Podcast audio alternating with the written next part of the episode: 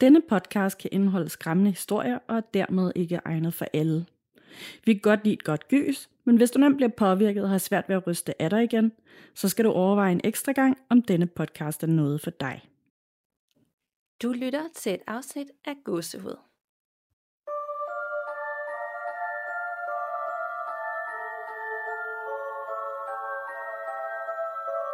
Hej Nana. Hej Danika. Og hej derude, og velkommen til episode 137. Og det er jo føles jo som, at det er 100 år siden, vi optog sidst. Og det er jo også virkelig lang tid siden. Ja, altså det må jo efterhånden være i hvert fald en 3-4 ugers pause eller sådan noget, vi har haft nu, ikke? Jo, det har det. Og det var jo en, en helt nødvendig pause ovenpå alt det, at øh, der er sket og sket i dit liv. Altså der, øh, det var bare sådan, det skulle være. Der tror jeg, det har været en rigtig god reminder øh, til os, at når livet rammer, og der sker ting i privatlivet, at så, øh, så er det okay at bare tune ud og koble af, og så bare koncentrere sig om det. Ja, det er det. Der, det vigtigste i livet er familie og dem, man elsker. Ja, nemlig. Og hvordan har du det? Jamen, jeg har det, jeg har det godt nu. Det har været nogle virkelig, virkelig, virkelig, virkelig hårde uger. Øhm, jeg snakkede også lidt om i i et af de tidligere afsnit, at min far havde været syg et stykke tid, og vi var inde på det der med, at det godt kunne være hårdt, og man skulle passe på det, man elsker og sådan noget.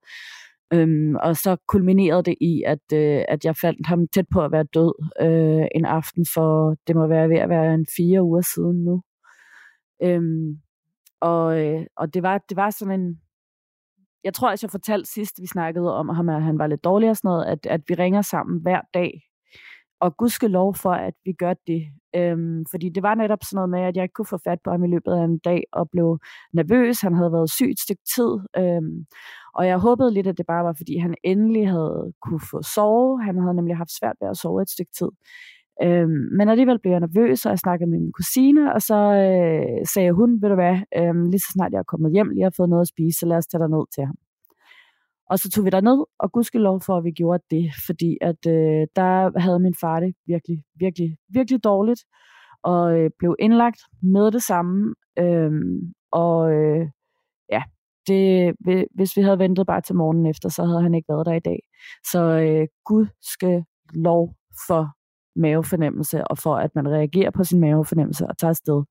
Ja, virkelig. Det er simpelthen så en, en voldsom opgang. Jeg kan slet ikke sætte mig ind i, hvor, voldsomt det har været at opleve, og, men omvendt, at du nåede det ikke, og lyttede til din mavefornemmelse og tog dig ned, og, og så stadigvæk har ham i dag. Ja, det er en kæmpe lettelse, og tusind tak, fordi alle har været så forstående over for det. Og han har det heldigvis godt nu. Øhm, han er en stærk og heldigvis også meget stedig mand lige i det her tilfælde, fordi det hjælper ham også til øhm, at komme sig rigtig hurtigt. Øh, ja, hans genoptræning går over alle forventninger, og alle læger og fysioterapeuter og ergoterapeuter osv., der er inde over, og de er bare sådan imponeret over, hvor hurtigt det går med hans bedring. Så han skal nok komme sig helt igen. Nej, det, det er virkelig dejligt at høre, at der er lidt mere yeah. på nu, og han har det bedre. Og, ja. og du optager jo faktisk ikke fra Danmark nu. Hvor er det, du er henne? Jeg er i Indonesien, som øh, det, det stod jeg jo også lige og skulle til øhm, midt i det hele. Ja. øhm, men han nåede heldigvis at have det godt nok til, at jeg kunne tage afsted med god samvittighed, og vi har et godt netværk derhjemme, en stor familie nu. Han har nogle gode naboer, der også hjælper. Øhm, så jeg har ro i sindet øh, og facetimer tit med ham hernede fra. Jeg ved, at han har det godt. Øhm, og det er jo også mega kaotisk lige pludselig at være her, og øh, jeg har været her en uge nu, og mødt hele, ej, ikke hele, jeg har måske mødt en tredjedel eller sådan noget af min kærestes familie indtil videre, men det er rigtig, rigtig mange mennesker. Øhm, og de er simpelthen så søde og sjove alle sammen, og de tager så godt imod mig. Øhm, meget virkelig dejlige mennesker, der får mig til at føle mig velkommen og til at føle mig hjemme også, og som tager sig af mig og bliver meget, meget bekymret over, at de ikke synes, jeg spiser nok og sådan. Åh, oh, ej hvor sødt. ja, de er virkelig, er virkelig søde. Ja. Ej, hvor ja. dejligt. Og du, nu, altså, det lyder jo fantastisk, men du har jo også lige sendt nogle lydfiler til mig, jeg lige lyttet til, inden vi skulle optage, fordi der sker jo også rigtig mange ting øh, i Indonesien, og de har jo også en anden tro øh, for nogle ting. Så har du egentlig oplevet noget uhyggeligt i den forbindelse, når du har været dernede? Øh, ikke endnu som sådan. Altså, øh, de lydfiler, jeg har sendt, vi kommer til at klippe dem ind, så I også kan lytte med derude. Det er øh, blandt andet øh, nogle bønnekald, der kommer. Der er jo, det er jo ramadan lige nu. Øhm, og øh, cirka, jeg mener, det er 83 procent af befolkningen her er muslimer. Så det fylder rigtig meget, og de har højtalere over det hele, hvor at øh, bønnekaldene og bønnesangene fra moskéerne bliver øh, udsendt fra. Og der er sådan, øh, det er hyggeligt nok i sig selv, men der er sådan lige, især når man vågner øhm, om, om natten, hvor at de jo godt må spise, øh, af de her bønnekald, og der så lige pludselig kommer bønnekald 4-5 forskellige steder fra, for nogle forskellige øh, moskéer, så begynder det at lyde rigtig, rigtig creepy, fordi de går ind over hinanden, de her lyde. Øhm, det kan godt være ret uhyggeligt. Ja, og det tænker, at vi lige her sætter lydfilen ind, så I kan høre, hvordan det lyder.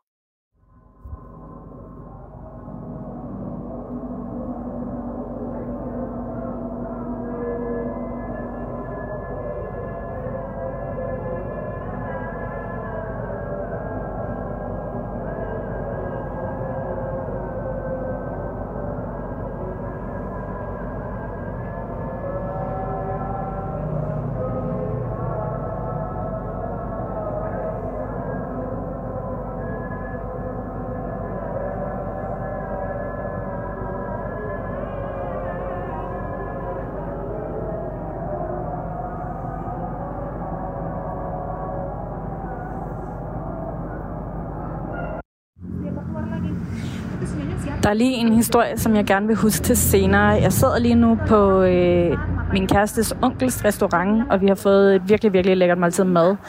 Og øh, vi sidder og snakker med øh, min kærestes onkel og hans kone om øh, alt muligt, og vi er kommet ind på, at øh, jeg laver gåsehud, at den handler om spøgelser og alt sådan noget. Øhm, og så fortæller onkelens kone en historie øh, om hendes mor. Og hendes mor har engang været død i meget, meget kort tid, og har derefter fået en 6. sans. Og øhm, det var en gang, hvor at hun var blevet meget, meget syg og havde fået feber og øh, lå døden nær. Øh, og der så hun lige pludselig en, øh, en skikkelse i hjørnet af rummet, som øh, var meget behåret og havde røde øjne. Og øh, den her skikkelse sagde til hende, du skal ikke kalde på nogen andre, så forsvinder jeg aldrig, og så leder jeg efter ofre eller noget i den stil. Jeg leder efter offer, et eller andet i den stil i hvert fald. Øhm, og hun var meget bange, og på en eller anden måde har hun alligevel fået kommunikeret det til, øh, til, hendes, til sin mand, øhm, som så straks har fået fat i, øh, i en heks, en med, øh, med en masse evner. Og øh, den her heks kommer så ud i huset og prøver at øh, rense huset for, for det, der nu er der. Og øh, mens det står på, så øh, trækker det op til storm, sådan lige i det her lille område, hvor at det både tordner og øh, regner og stormer og det lyner afsted. Øh, og øh, de går ud af huset, og øh, så stopper regnen og den her storm lige pludselig. Og så kommer de øh, ind i huset igen, og så har hendes far fortalt, at øh, moren var død lige et halvt minuts tid, eller noget i den stil. Øh, men så var hun vågnet op igen, og øh, har haft det godt lige siden, men har så haft den her sjette sans lige siden.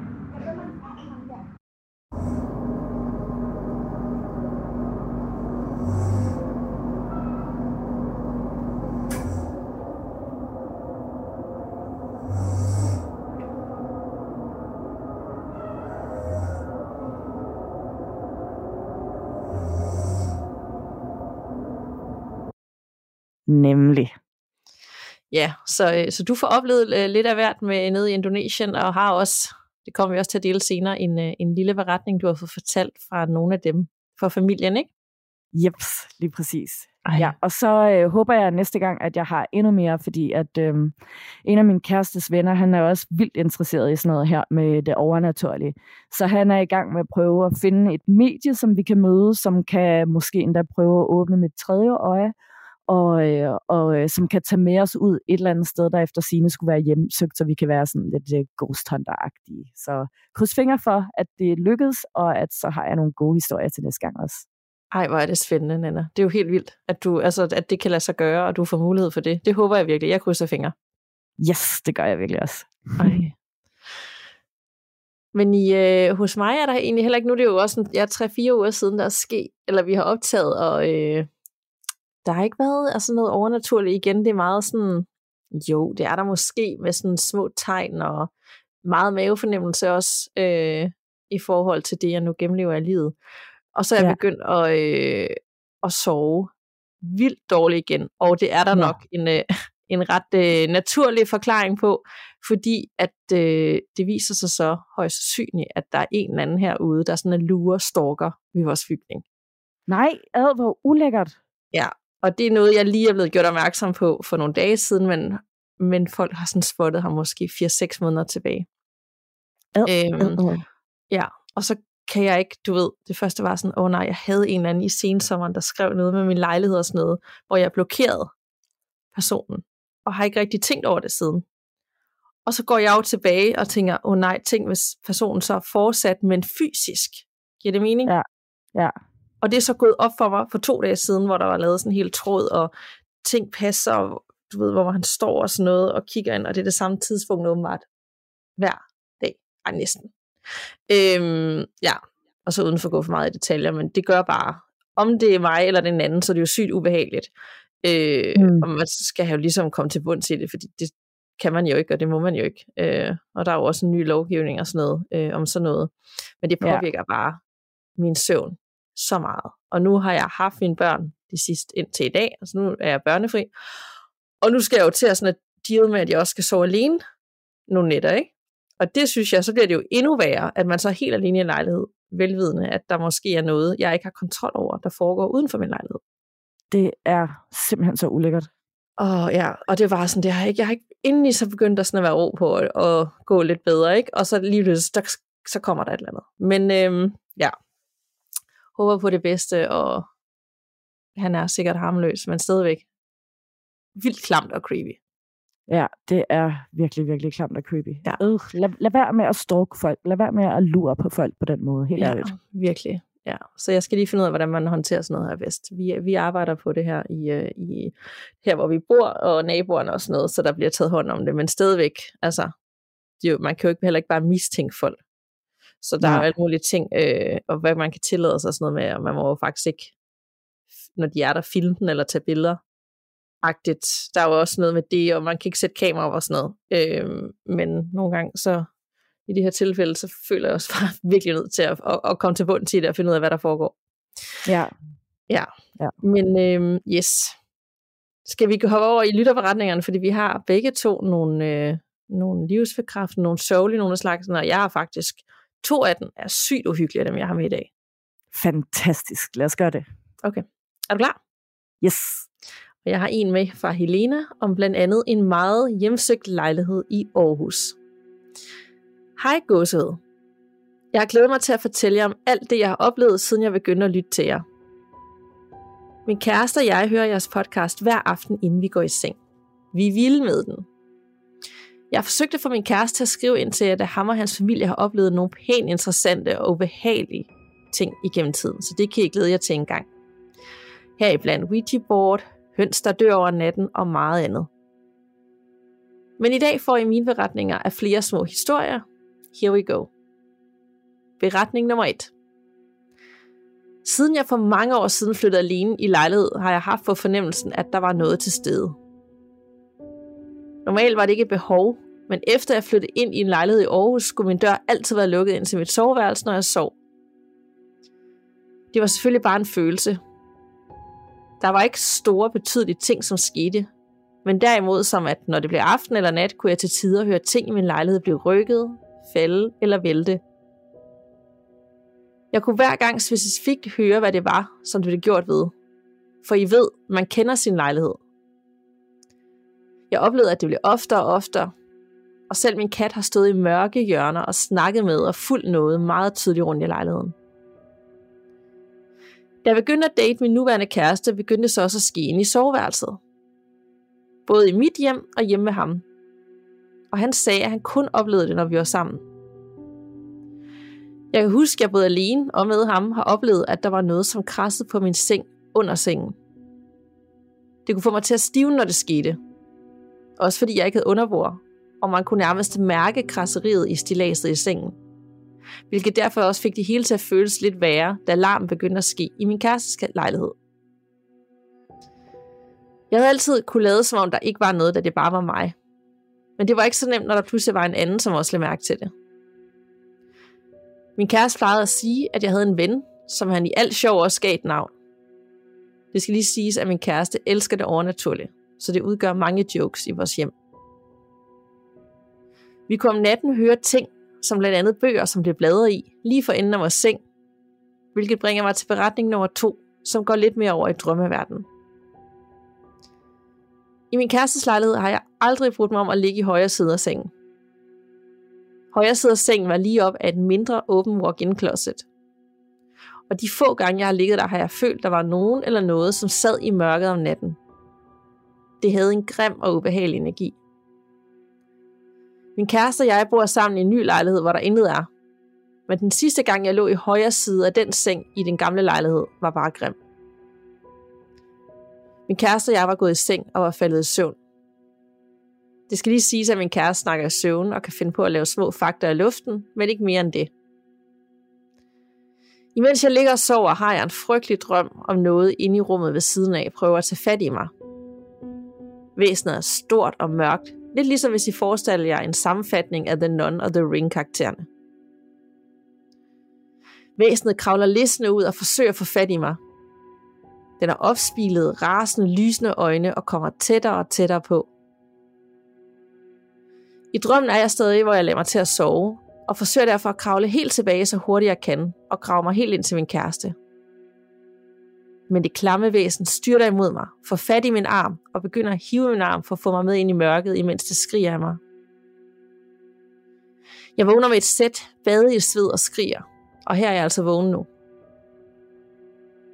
Min kæreste sætter sig med et sæt op i sengen, tager meget fat hårdt i min arm og begynder at hive og vride i den. Jeg kan se, at han gør det i søvne, og jeg råber derfor, at han skal give slip på mig, fordi det gør ondt. Han vågner forskrækket og giver slip. Jeg spørger ham, hvorfor han vred i mig, og det er så her, han fortæller mig om hans drøm. I får den her i korte træk. Samtidig med min drøm om hende, har han drøm, at der stod en lignende højt bøjet person over vores seng. Hun stod i samme side som i min drøm, ubehageligt troende. Han fortæller, at hun stod og kiggede på os, hvorefter hun prøvede at få fat i mig og hive mig med ind i mørket. Det er så her, jeg er vågnet op fra min drøm og har skrejet, hvorefter min kæreste begynder at hive i mig for at få mig væk fra hende ind i hans drøm. Vi var begge fuldkommen chokerede, da vi først fik fortalt hver vores drøm, Lyset blev tændt den aften, og jeg sov aldrig mere i højre side. Tredje historie omhandler min første søvnparalyse. Jeg har efterhånden haft rigtig, rigtig, rigtig mange søvnparalyser og får den ofte i lange perioder, hvis der er noget som trykker eller lignende. Nok lidt ligesom mange andre får den. Første gang var dengang, jeg gik på efterskole tilbage i 2012. Min roomie og jeg ligger og sover i hver vores side af rummet. Jeg vågner, men jeg kan ikke bevæge mig. Det er helt mørkt, men jeg kan se rundt. Det føles som, at jeg bliver fastholdt, og pludselig ser jeg en skikkelse for enden af mine fødder. Skikkelsen kravler langsomt længere og længere op ad min krop. Jeg prøver at skrige til min roomie, men der kommer intet ud. Skikkelsen kravler helt op på min mave og sidder, imens den holder mig fast. Jeg vrider og vrider mig for at komme løs, men jeg kan ikke flytte en muskel. Jeg er fuldkommen lammet. Den sidder og kigger på mig, helt mørk og klam, næsten som en stor grimling med langt sort vådt hår. Jeg vrider og vrider og skriger uden lyd og vågner pludselig, tror jeg, for det hele starter forfra, og den kravler helt op til mig og kigger på mig igen. Jeg vrider mig igen helt ustoppeligt, indtil jeg vågner. Jeg drømmer ikke længere, men er badet i sved, og mit hjerte banker. Det er som jeg lige skal fatte, hvad der er sket, indtil jeg kigger hen i hjørnet lige ved siden af døren. Der er 100% ikke siddet noget, men jeg kan svæve til den dag i dag, at det var som om, der var noget, som sad og trak vejret og kiggede på mig fra det mørke hjørne. Jeg kan huske, at mine tanker kører rundt i mit hoved. Kan jeg nå at kalde på min roomie? Når den at fange mig? Kan jeg nå ud på gangen og tænde lyset, inden for får fat i mine fødder? Jeg sidder i det her vågne mareridt fastlåst på det hjørne uden at blinke, indtil jeg bestemmer mig for at løbe. Jeg springer fra sengen og styrter mod døren, og jeg flår døren op og kaster mod på gangen, hvor efter lyset tænder. Jeg begynder at græde. I kan nok forestille jer følelsen allerede nu, som I sidder og læser det, eller lytter med. Det er i ens hoved, men føj, hvor det føles virkeligt, når man er 15-16 år og ikke har oplevet det før. Min roomie kom ud og trøstede mig og var selv forskrækket over, at en dør var blevet flået op midt i hendes søvn. Siden den søvnparalyse har jeg som sagt oplevet det mange gange siden.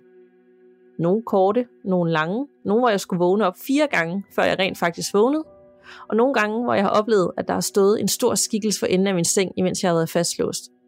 Og så har han taget fat i mine fødder og hivet mig ud af sengen, hvorefter jeg vågnede. Selv den hændelse troede jeg, at jeg var ene om, men ikke for så længe siden læste I en forretning op om en, som havde oplevet det samme. Så tak for det. Jeg håber, historien er til at navigere i. Tak for jeres fantastiske podcast. Vi glæder os til at høre endnu mere fra jer. Med venlig hilsen Helena, som nu bor i en spøgelsesfri lejlighed.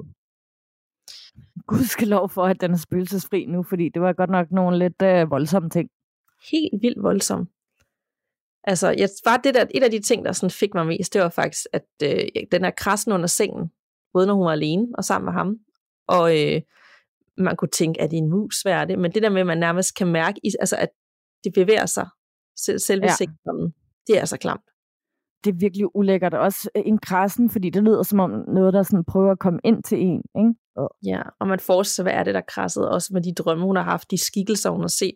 Jeg forestiller mig sådan en rigtig, øh, apropos en blanding af The Nun og The Ring, der ligger med sådan nogle lange negle, sådan helt, du ved, langt vådt hår, og bare sådan krasser lige så langsomt. Og den nærmest uh. nynner samtidig, ikke? Ja, ja. Ej, det, det er sindssygt ulækkert. Det er sådan en af de mere, øh, det er en af de mere sådan voldsomme søvnparalyser, jeg har hørt om, for jeg får pokker. Ja, og det var ikke engang søvnparalys, det der med krasseriet.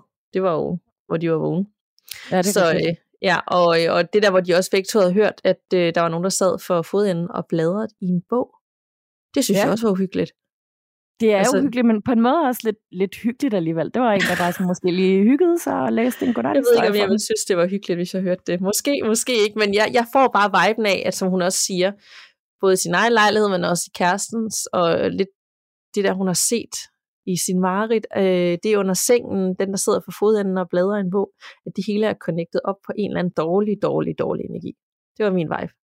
Det tænker jeg også, og altså, jeg synes virkelig også, det var sindssygt uhyggeligt, det der med, at de nærmest havde den samme drøm, eller at, øh, altså, ja, altså den samme tema i, i den, der, den der drøm, hvor at øh, hun ligesom øh, øh, ser den her kvindelige skikkelse, og kæresten vågner op og hiver i hende, fordi at, øh, at han ikke vil have, at den her kvindelige skikkelse hiver i hende. Uh. Ja, ja, det er virkelig uhyggeligt. Og jeg synes faktisk også, at den sidste, som var hendes første søvnparalyse, var meget voldsom, og jeg, det eneste, jeg kunne tænke på, det der med, den, der kravlede langsomt op på hendes mave og sad der med det sorte, lange våde hår, at det var bare Maren, der sad der. Ja, ja jeg har det, var det. det der billede, der man har af Maren, det er altid, at de sidder sådan på maven og bare glor på den person, de, øh, de prøver at genere. Ja, hvad er det, de vil egentlig? Kan vide, hvad det egentlig er, de vil? Jamen, jeg ved det ikke. Altså, det, igen, når jeg, når jeg får sådan en beretning øh, tilsendt, eller vi læser den op, så bliver jeg igen tvivl om det der med søvnparalyse, fordi nogle gange, så er vi sådan, det er der en helt naturlig forklaring på. Men ja. når der så kommer sådan en, hvor at det netop er Maren, og det går mange hundrede år tilbage i, øh, i historiebøgerne, at folk har oplevet det, og den netop sidder på den måde, at det er den samme skikkelse eller væsen, og det der med, at hun bagefter stiller sig op, og hun er nærmest bare overvist om, at den sidder stadig i hjørnet og bare glor på hende. Ja, det er det. Altså, og der, så er der jo også mange af dem, der, øh, der snakker om de her naturlige forklaringer på det, og det er videnskabeligt, bla bla bla bla, øh, remsøvn og non-remsøvn osv. Ikke? Øhm, men, men det, der undrer mig, er bare, sådan, hvorfor det så tit er, at man oplever det samme når der er så mange også, der ikke aner, hvad søvnparalyse er, før de har oplevet det, og derefter prøver at finde ud af, hvad det er. Fordi jeg kan mm. godt forstå, hvis man hører an, om andre folks søvnparalyser, at det måske er det samme, man oplever i sin egen. Men, men det er mærkeligt, at man oplever det samme, inden man overhovedet ved, at der er andre, der har oplevet det. Ja, enig. Jeg fik i hvert fald også bare sådan, da jeg læste sådan, ah, det kan jeg sgu ikke, jeg kan ikke blive ved med at forklare det hver eneste af dem, vi får som et eller andet videnskabeligt. Øh, også fordi hun netop har oplevet det, som vi har haft andre beretninger om, eller hun har set Maren i en tidlig alder, uden at vide, hvem Maren er. Nemlig. Ja. Nemlig. Hold da op. Så er vi i gang, og jeg er så klar til den næste. Yes, der kommer en rigtig dejlig rørende en her. Jeg kan godt mærke, at ovenpå alt det, der er sket i mit eget liv, så er jeg blevet draget af de her sådan, øh, lidt, lidt feel-good-agtige ja. rørende historier. Ja. Den er fra Camilla. Kære jer to. Jeg har først opdaget jeres skønne fællesskab for et par uger siden, og havde egentlig besluttet mig for at vente med at fortælle min historie, til jeg havde hørt det hele. Men da jeg er sygdom i nærmeste familie, vil jeg alligevel gerne fortælle min historie. I september 2015 blev min farfar indlagt første gang. Der følger tre måneder med indlæggelser cirka hver anden tredje uge. I november får han indopereret en stent i den ene over til hjertet. Og den 21. december får han lagt en stomi, og alt ser for første gang tre måneder godt ud. Men den 23. december 2015 bliver jeg ringet op. Min farfar er syg. Det viser sig, at han har fået en blodprop eller en blødning i hjernen. Sent på aftenen bliver han overflyttet til intensiv, og vi kan køre hjem og gøre and og risengrød klar til juleaften. Klokken cirka 10 om formiddagen bliver vi ringet op juleaftensdag. Min farfar er dødelig syg. Hans nyere er begyndt at vise tegn på, at de har taget skade, og han har fået en blodprop i hjernen. Han er lige blevet mavetarmopereret, og han havde en måned forinden fået den her stent i en af årene til hjertet. Ganske få minutter efter, at vi har taget stilling til genoplivning, dør min farfar. Jeg holdt ham i hånden, da han for sidste gang så lyset i denne verden.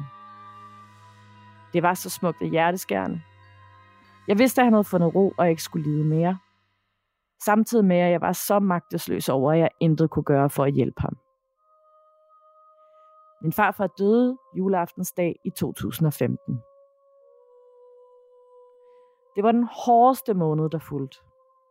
Først bisatte vi min farfar den 8. januar 2016 i Danmark, der var helt klædt i hvidt. Derpå fuld fire eksamener. Jeg læste jura, så det var ikke bare lige sådan at næle en eksamen. Til den sidste eksamen før jeg videre eksaminator, er jeg ikke egnet mig til mit studie. Jeg skulle skrive mit bachelorprojekt i foråret 2016, og beskeden om, at jeg ikke egnede mig til jura, var noget hård og grusom ved mig. En majdag, kort før jeg skulle aflevere, sad jeg på min trappe med ryggen mod muren og en lukket dør ind til min lejlighed. Jeg sad i en tiende del af et splitsekund og havde givet op. Helt ind i hjertet opgav jeg. Så måtte jeg sadle om. Men i det sekund mærkede jeg en hånd på min venstre skulder. Et lille klem. Jeg hverken var eller er i dag i tvivl om, at det var min farfar, der vidste, at han, der viste mig, at han er med mig i dag. Og viste mig, at jeg skulle fortsætte, selvom det var hårdt. Og så sad jeg der en majdag, med tårer og snot hængende ned i teen, opfyldt af sorg, smerte, lettelse og en kærlighed så stor, at hverken dyr eller mennesker den dag burde være i tvivl om, at min farfar var og er med mig når det er svært og livet gør ondt. Jeg var hans stjerne i livet, og han er min i himlen. Varme tanker fra en, der ved, hvor hårdt det er med sygdom i nærmeste familie. Camilla. Au, au, au.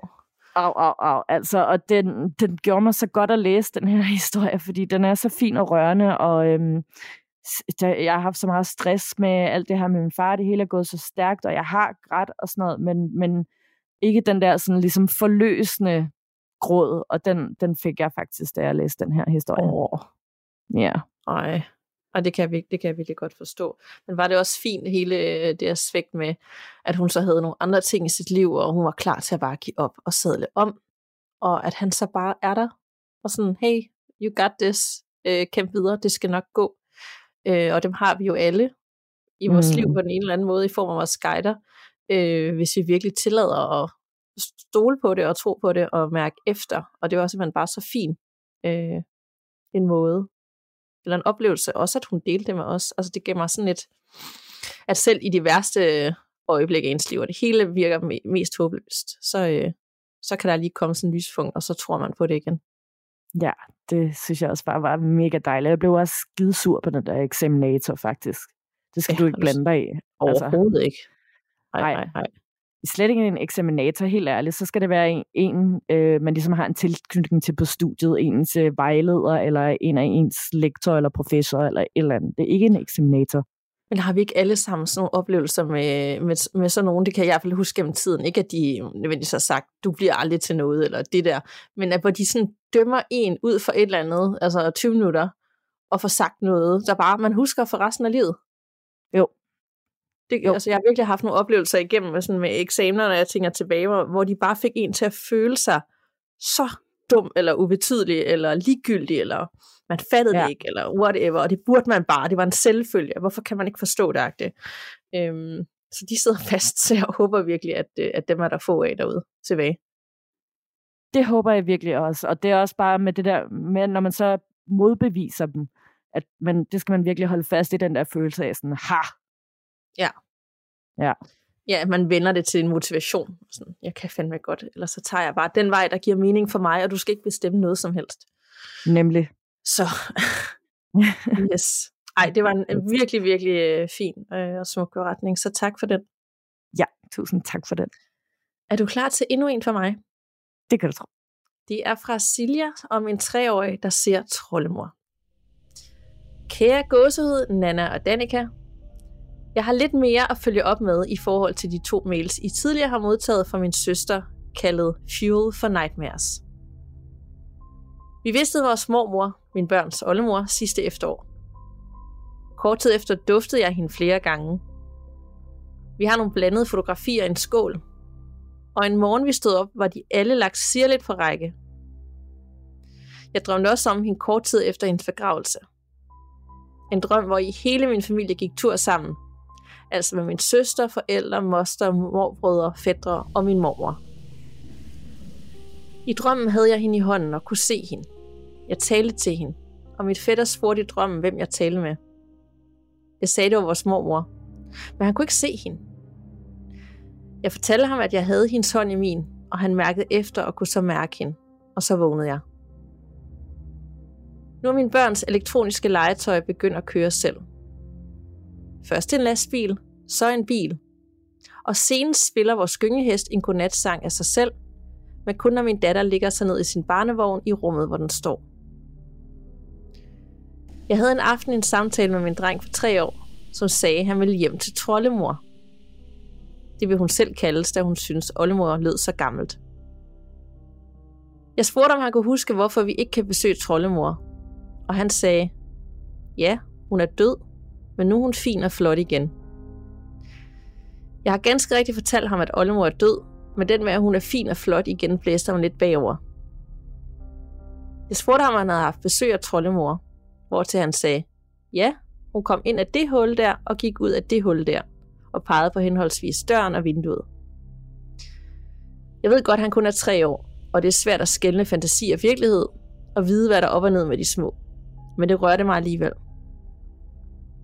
Han har også udfordret og uden for kontekst selv sagt, at han har set hende uden for vores vindue i stuen. Men det siges jo også, at børn er mere åbne over for det spirituelle. Det var i hvert fald en lille update herfra. Tak for en god podcast. Med venlig hilsen, Silja. Ej, jeg elsker simpelthen at få de her updates. Jeg synes, det er så mm. dejligt. Og altså, uh, Fuel for Nightmares og efterfølgeren, det, det er simpelthen bare uforglemmelige læserberetninger, ikke? Ja. Og, øh, og, når det lige er fra den der familie, så er jeg ret overbevist om, at selvfølgelig har han set Trollemor. Selvfølgelig har han det. Og men var det også bare på en sød og igen, ligesom den beretning, du lige læste op, sådan en betryggende måde. Hun er der bare til sådan på sådan en kærlig måde med lidt musik for legetøjet. Lige kom og besøger ham, den lille dreng. Øh, og bare er der. Altså, som sådan støtte og drøm, og hun havde hende i hånden. Altså, det tror jeg heller ikke, man skal tænke om, det var bare en drøm. Fordi drømme, drømmeverden og alt det med, med nogen, man har en stærk kontakt til, kan altså godt flyde sammen på en eller anden måde. Det, det har jeg også oplevet nogle drømme, hvor det var så virkelig, jeg var ikke i tvivl om, at jeg havde et eller andet med det her familiemedlem lige der. Ja, det lyder virkelig, virkelig, virkelig også dejligt. Ja. Øh, jeg, og jeg synes også, det er vildt alligevel at have en, den der lidt sådan form for bevidsthed også i, i drømmen. Altså, at man, ja, at man også godt ved i drømmen, at den her person er død. Ja, kan vide, man, at det kan man jo nok godt, kan sådan træne sig til at blive super stærk på at bruge sin drømmestunder, altså til nogen. En ting er at huske dem og skrive det ned, men man faktisk kan bruge det til ligesom at være mere bevidst om, hvad man gør i sin drømme.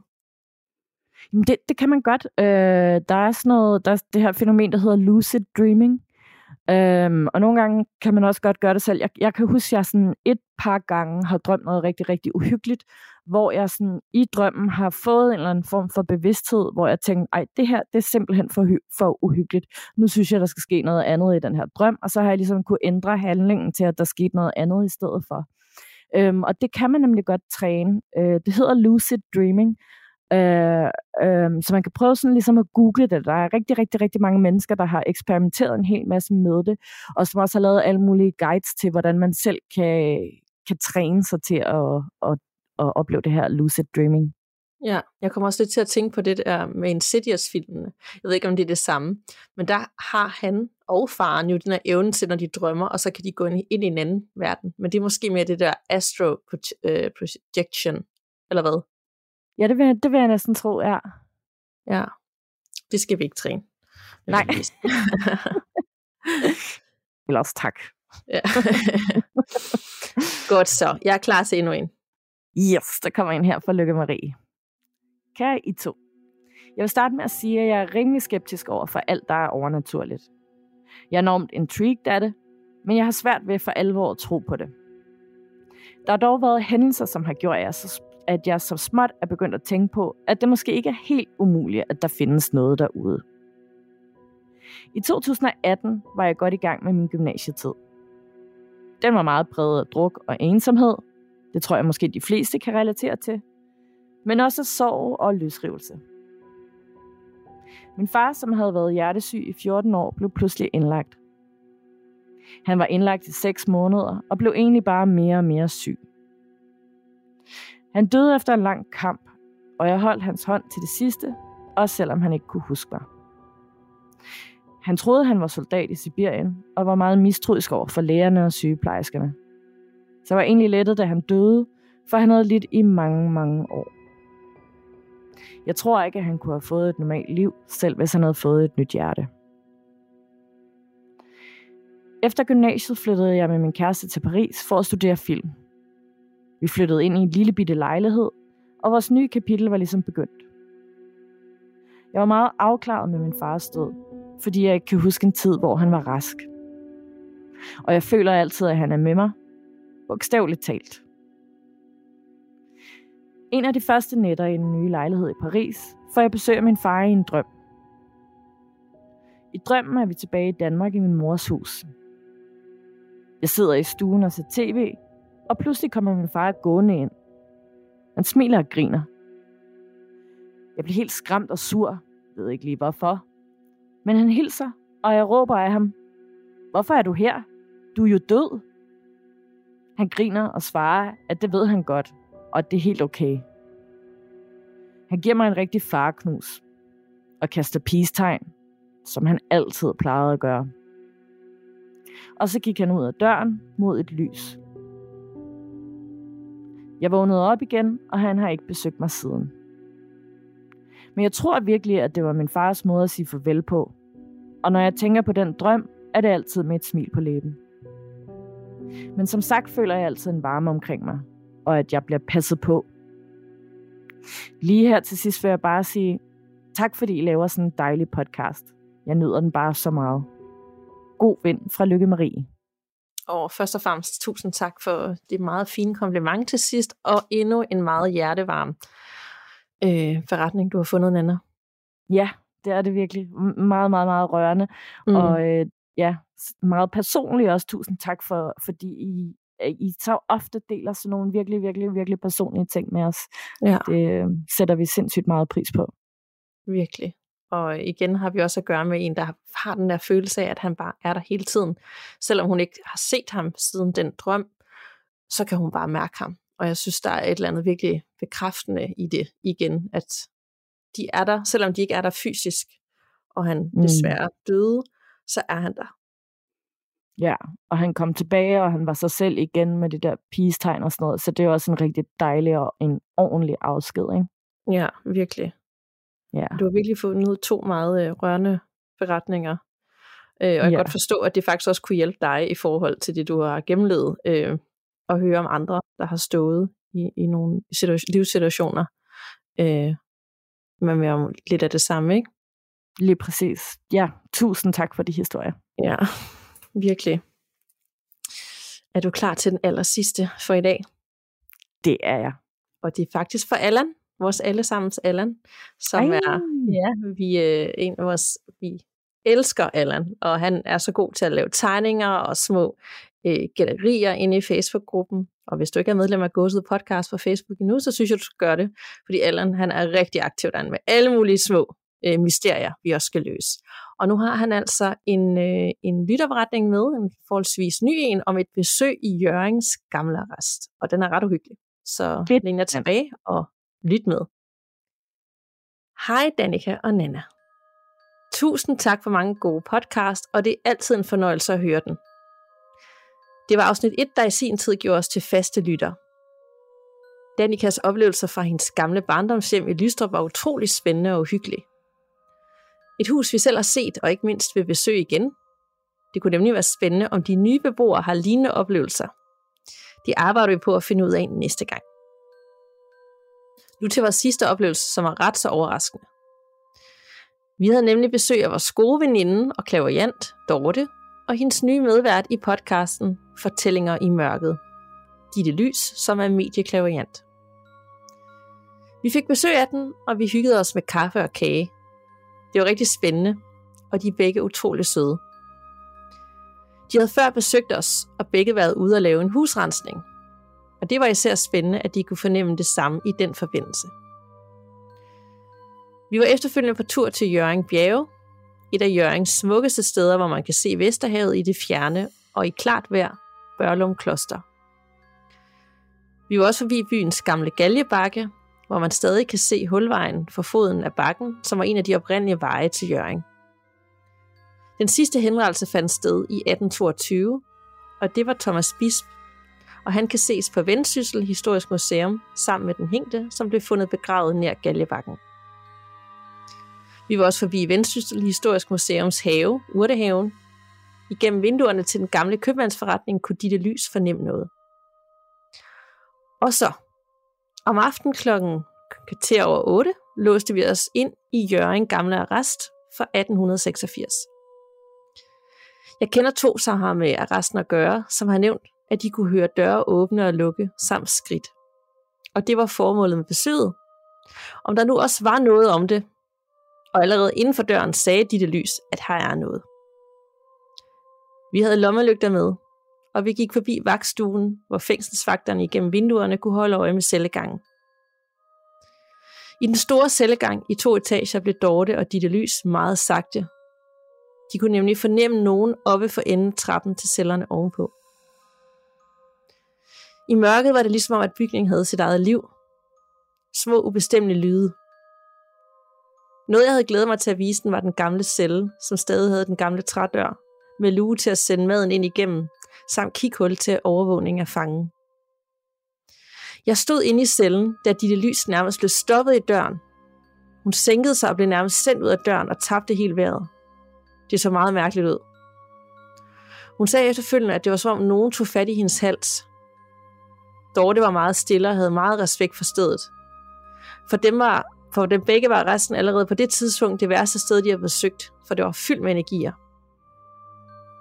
I cellegangen lagde de lys mærke til, at der kom lys ud for neden af en dør fra første salen. Og hun synes ikke, det havde været tændt før. Jeg troede selv, lyset kom fra en af de gamle celler. Det var lidt mystisk, så jeg gik alene op ad den trappe, som de havde set nogen stå på, og gik videre mod døren og åbnede. Det var ind til et fælles toilet til fangerne på første salen. Lyset var tændt, og der var ikke en levende sjæl, så jeg slukkede og lukkede efterfølgende døren. Vi satte os op i den gamle retssal på første salen, og Dorte tændte sin mikrofon, og vi sad i mørket. I mørket kunne vi høre svage lyde og skridt, stemmer, som om vi ikke var alene. Og ude for hallen kunne vi høre, at der blev slået på en tønde, som stod ved trappen. I mørket kunne vi så pludselig høre hoveddøren gå op til resten. Det var Mikkel, som havde sin lille hund med. Hun gøede helt vildt og virkede skræmt. Måske af os eller stemning i bygningen. Han havde gode spørgsmål til Dorte og Ditte Lys. Blandt andet om, hvordan de havde det med, at resten nu var kulturhus. Og i den forbindelse begyndte en lampe ude i hallen at blinke en to-tre gange. Virkelig mærkeligt. Det var nemlig fra en lampe, som ifølge Mikkel aldrig havde virket. I den gamle arrest har jeg selv tit gået på opdagelse, da min hobby er tidslommer. I den forbindelse havde jeg også været i kælderen og på loftet både om aftenen og om dagen. Det er virkelig lidt labyrint over begge steder, så det er ikke et sted, man skal skynde sig ud fra. Selv synes jeg, at de to steder var de mest uhyggelige steder derinde. Der er ellers helt stille, men meget uhyggeligt. De lys kiggede skræmt ned i kælderen for døren og fik en fornemmelse af, at der skulle de ikke gå ned. Samtidig var de begge trætte efter køreturen, husrensning og de mange oplevelser. Så det blev ikke den aften, vi kom i kælderen. De ville gerne tilbage igen friske og kunne koncentrere sig om den ene bygning næste gang. Inden vi forlod bygningen, ventede vi i hallen, og vi kunne høre svage lyde. Og lige pludselig kunne vi høre en, der gik ovenpå. Helt tydelige skridt for sko, som jeg selv ville vælge at tage på, hvis jeg skulle til bryllupsfest eller lignende. Da vi ankom, var Dorte på toilettet og havde slukket lyset efter sig. Det lys var nu tændt igen. Selv har jeg det bedst med det, jeg ser og hører, og den lyst fik vi alle styret den aften. Det var i hvert fald ikke helt ved siden af de oplevelser, brugerne og resten har.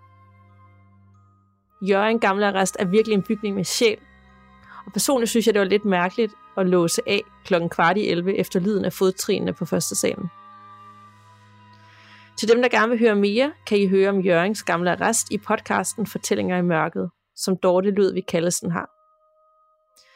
Endnu en gang tak til jer. I er super gode sammen, og vi elsker jeres fortællinger og uhyggelige tema. Mange venlige hilsner for Allan. Wow. Wow, en oplevelse, det må have været. Hold kæft, hvor fedt, altså. Helt vildt fedt. Altså, jeg følte, jeg var med. Sådan trin for trin, op ad trappen, ser nogen, kigger ind i cellen. Hvad er der nede i kælderen? Hvad sker der på loftet? Lyset tænder. Altså, det hele. Ja, lige præcis. Det, øh, Allan, han er simpelthen så god til at fortælle de her historier. Det er han virkelig. Og virkelig på sådan en indlevende måde, hvor jeg har bare lyst til at, at lege en bil, og så køre mod øh, Jørgen nu. Agtigt. Ja, også mig. så lige en fem timers køretur, for vi kan opleve det. Men det, det er det værd. Øhm, wow, altså jeg ved ikke, hvad jeg skal sige. Jeg tænker også, at dem, der gerne vil høre mere, skal lytte til Dortes podcast, som hun nu har med Ditte Lys, Fortællinger i mørket, hvor jeg tænker, at de har nogle af de her lydfiler med, som de har optaget med mikrofonen og går mere i dybden, hvad der skete. Og jeg tænker helt klart, at de skal tilbage, nu de ikke kommet ned i kælderen op på loftet, hvis det er der, der især meget aktivitet. Ja, det skal de. Det synes jeg også, de skal. Det tænker jeg også. Der må komme en part to af det der. Jeg skal i hvert fald helt sikkert også lige have, have downloadet den her øh, episode, så jeg også kan høre det hele. 100 procent. Og jeg elsker, at Allan han bare opsøger alle de der tidslommer. Og jeg elsker faktisk også, at han har besøgt det hus, jeg voksede op i, i Lystrup, øh, lige ja. uden for Aarhus, øh, for lige at finde ud af, hvad er der nogen andre, der har oplevet noget her? Og det er jo en virkelig gammel hus, ikke? med rigtig meget historie, har været mange forskellige ting. Så øh, ja, jeg håber sgu lidt, at, øh, at jeg også ender med at blive sådan en, der var opsøger alle de her tidslommer rundt omkring i landet. Også mig. Altså, det lyder bare som den fedeste hobby nogensinde. Virkelig, virkelig, virkelig, virkelig fed hobby. Så tusind tak for den forretning, Ellen. Den er vi meget, meget taknemmelige for. Wow. Wow, så, kom vi, øh, så er vi tilbage, Anna, og kom igennem fem meget forskellige, uhyggelige, livsbekræftende, rørende, fine lytterberetninger. Det må man sige. Hold kæft, det har været en... Øh, ej, undskyld, jeg banner, men øh, det har virkelig været dejligt at komme tilbage igen endelig. Man må godt bande, når vi har været væk så længe tænker, det er så forbandet. Fedt ja. at være her igen, og øh, det kan være lige så komme en lille indskydelse, ikke at det er relateret til noget uhyggeligt, men imens at vi ikke har optaget, så har jeg jo lanceret en ny podcast med en, øh, en anden medvært, som handler om, om dating i 30'erne. Så det kan være, at du tænker, hvad skal jeg bruge det til? Men det kan også være, at du tænker, ej, det lyder spændende, og det er et sted, jeg er i mit liv, så er den altså alle steder, hvor du ellers lytter til podcast, og hedder Voksen Dating, og den er tokrummende, også rørende, øh, cringe, lærerig, inspirerende. Ja, vi kommer rundt om mange forskellige emner, så giv den et lyt, hvis du er frisk på det. Det synes jeg også. Giv lidt support der. Jeg glæder mig til at lytte som til, jeg glæder mig virkelig meget til at lytte til den også. Jeg har øh, allerede downloadet alle episoderne, så de er klar til, når jeg sidder i flyet på vej til Bali om en uges tid. Jeg er spændende yeah. at høre, hvad du, hvad du tænker, for der er nemlig fire episoder nu, og når jeg selv hører tilbage, så kan jeg godt tænke, og hvorfor var det, du synes, det var en god idé på det tidspunkt? Fordi nogle afsnit er jo halvanden måned siden. Og nu ja. gør man sådan, har man et andet klarsyn og tænker, hvorfor var det, at, at han var interessant-agtig? Så, så jeg kan godt ja. selv blive lidt cringe over mig selv, at nogle af de ting, jeg måske har fundet mig i, eller gennemlevet. Ikke? Men det er jo alt sammen en lærerig proces, og det er en del af livet. Lige præcis, og det er simpelthen så modigt. Ja, tak skal ja. du have. Og øh, husk også at følge med i Godsets Facebook-gruppe. Vi er på Instagram, og nu ved vi godt, at vi ikke lige har været her så meget den seneste måneds tid, men øh, hvis du nu ikke har rated os endnu, hvor end du lytter med, om det er Spotify, iTunes, på podcast-appen på din telefon, så vil vi blive så glade, hvis I vil smide en bunke stjerner, og skrive en anmeldelse faktisk også, for det gør en kæmpe forskel i forhold til, hvor man placerer sig på lytterlisterne og popularitet, og deraf kan vi også nå ud til flere, og vi er mere motiveret. Så det vil vi i hvert fald værdsætte i den grad. Nemlig, og husk endelig at øh, sende en masse af jeres beretninger og alt det, I har oplevet til øh, vores e-mail, gåsehud og det er gåsehud med to A'er. Og øh, det skal I også sige til alle jeres venner, der også har oplevet en hel masse uhyggelige ting, at de skal gøre. Øhm, også selvom vi holder en pause nogle gange, så, kan, så øh, skal I bare endelig blive ved med at sende den til os. Lige præcis. I skal aldrig holde igen, og om det er venner, eller kærester, eller kollegaer, og hvis de tænker, åh, jeg overgår ikke at skrive det, så kan man også bare indtale det på sin telefon og sende som lydfil, og så kan vi sætte det direkte ind. Der er ikke, øh, det finder vi ud af. Nemlig. Så tusind tak for snakken, Nana, og jeg er så spændt på, hvad du skal opleve øh, i Indonesien her den kommende uge så. Nemlig, det er jeg virkelig også. der kan nå at ske rigtig meget. Det kan der. Yes. Så tak for snakken. I lige måde. Vi lyttes ved og pas på derude. Man ved jo aldrig, hvad der venter bag den næste dør.